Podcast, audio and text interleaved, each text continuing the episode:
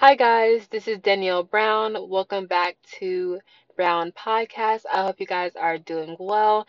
And if not, I hope it gets better for you. And today we're talking about how we are not taught to love ourselves.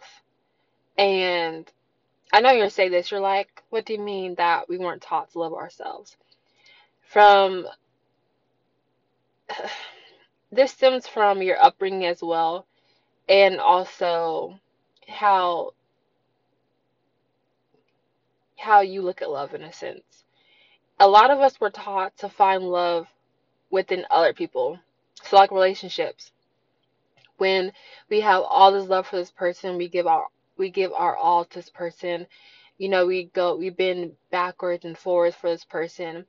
And it's because we love them. We love them so much. And then when that person breaks our heart, it's like we feel alone again, which is understandable because you don't have that partner anymore. But a lot of times people do not have self-love for themselves. People are not in love with themselves. who are not in love with the idea of their self. And over the years, I've gradually learned the importance of self-love and making sure that I feel loved, whether that's meditating, whether that's doing things that make me happy, whether that's taking myself out on a date. It's just making sure that I'm upholding the standard what makes me happy. That it could also be doing face masks, um, reading a book. It's just about what makes you happy. And I feel like it's so powerful once you realize what make you what makes you happy and what makes you feel loved. Then finding then going through other sources like a relationship, for example, and only having them loving you. And then when it is time for you to be alone, it's very hard for you to be alone. You don't want to be alone. You're not comfortable being alone because you never had to be alone. And that goes back to people who, you know, they get out of a long relationship and they hop back into a relationship and they get out of this relationship and they hop back into a relationship.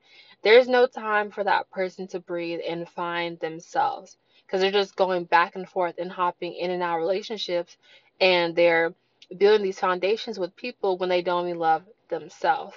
And that's where the problem stems from. And I know, like, in the spiritual sense, we're now we're learning about this new age of like affirming yourself. Like, I'm in love with myself. I am love. I radiate love. And we're in that age, in that time where we're using affirmations now. We're talking better to ourselves. We're feeding ourselves through words, through love, through actions, through things that make us happy. And that is the that is number one power that you have is caring about yourself. And I feel like a lot of people don't realize is that people care about themselves. People care about them. So you should care about yourself as well. And I know some people may say that it's selfish in a sense, but you have to think about it. You only have yourself in this life. You only have you. You are the creator of your reality. And you have to have that self-love for yourself. And it's just it's just very important. I feel like at least. Because once you love yourself, once you're aware of your faults or things that you can work on through shadow work or through journaling, it just becomes easier every day. And even then, that's when your confidence rises. Your confidence increases because you're doing all these things to empower yourself, to show love towards yourself. And you're just repeating these mantras like, I am love, I am in love with myself. And to you believe it, and things just get easier and easier as the day goes on. And the reason that I say we weren't taught to love ourselves is because, you know, when we're growing up with our parents and stuff, we receive that love from them. You know, that feels great and that feels amazing. And, but what love do we have for ourselves? Like, are we actually doing the things that make us happy or are we doing things for other people? And I feel like that's where the problem can arise from others who are people pleasers. They do things for other people. They want to make other people feel happier or other people make feel good. And they're not focusing on how they feel. And so it's just really important to stress to even your own self or to individuals or to your child or to anyone just how important self love is and having those moments where like you're to yourself. You don't have to be surrounded by people. You don't have to be surrounded in a big crowd. You can be by yourself and still be happy within and still be peaceful within. And I feel like that's when change starts to happen. When you're comfortable with being with being, just being, and just being who you are and standing on that. And I also want to say for the people that are just self improving, that are striving to do better with their self love, shout out to y'all because it's not easy, um, especially depending on your life or your past. You know, sometimes things are not the best, sometimes things are not the easiest, and it just is what it is. You know, life is hard. Life can be hard. But you making those tiny steps every day to strive to be better, to strive to have more self love for yourselves, and really makes a difference. And this difference like happens gradually over time, but you'll start noticing little things like I feel amazing. I look amazing. I am amazing. You know, I'm stunning. You'll look in the mirror and be like, wow.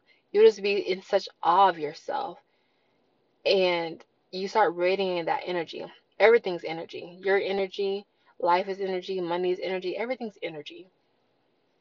And so you start radiating that energy out. And people pick up on that. And people want to be like, I want to be by a person. And then you start doing everything in your power to maintain that. Whether that's through affirmations, whether that's through meditating, praying, you know, right now we have all these sources out right now to our all these sources that we all can utilize.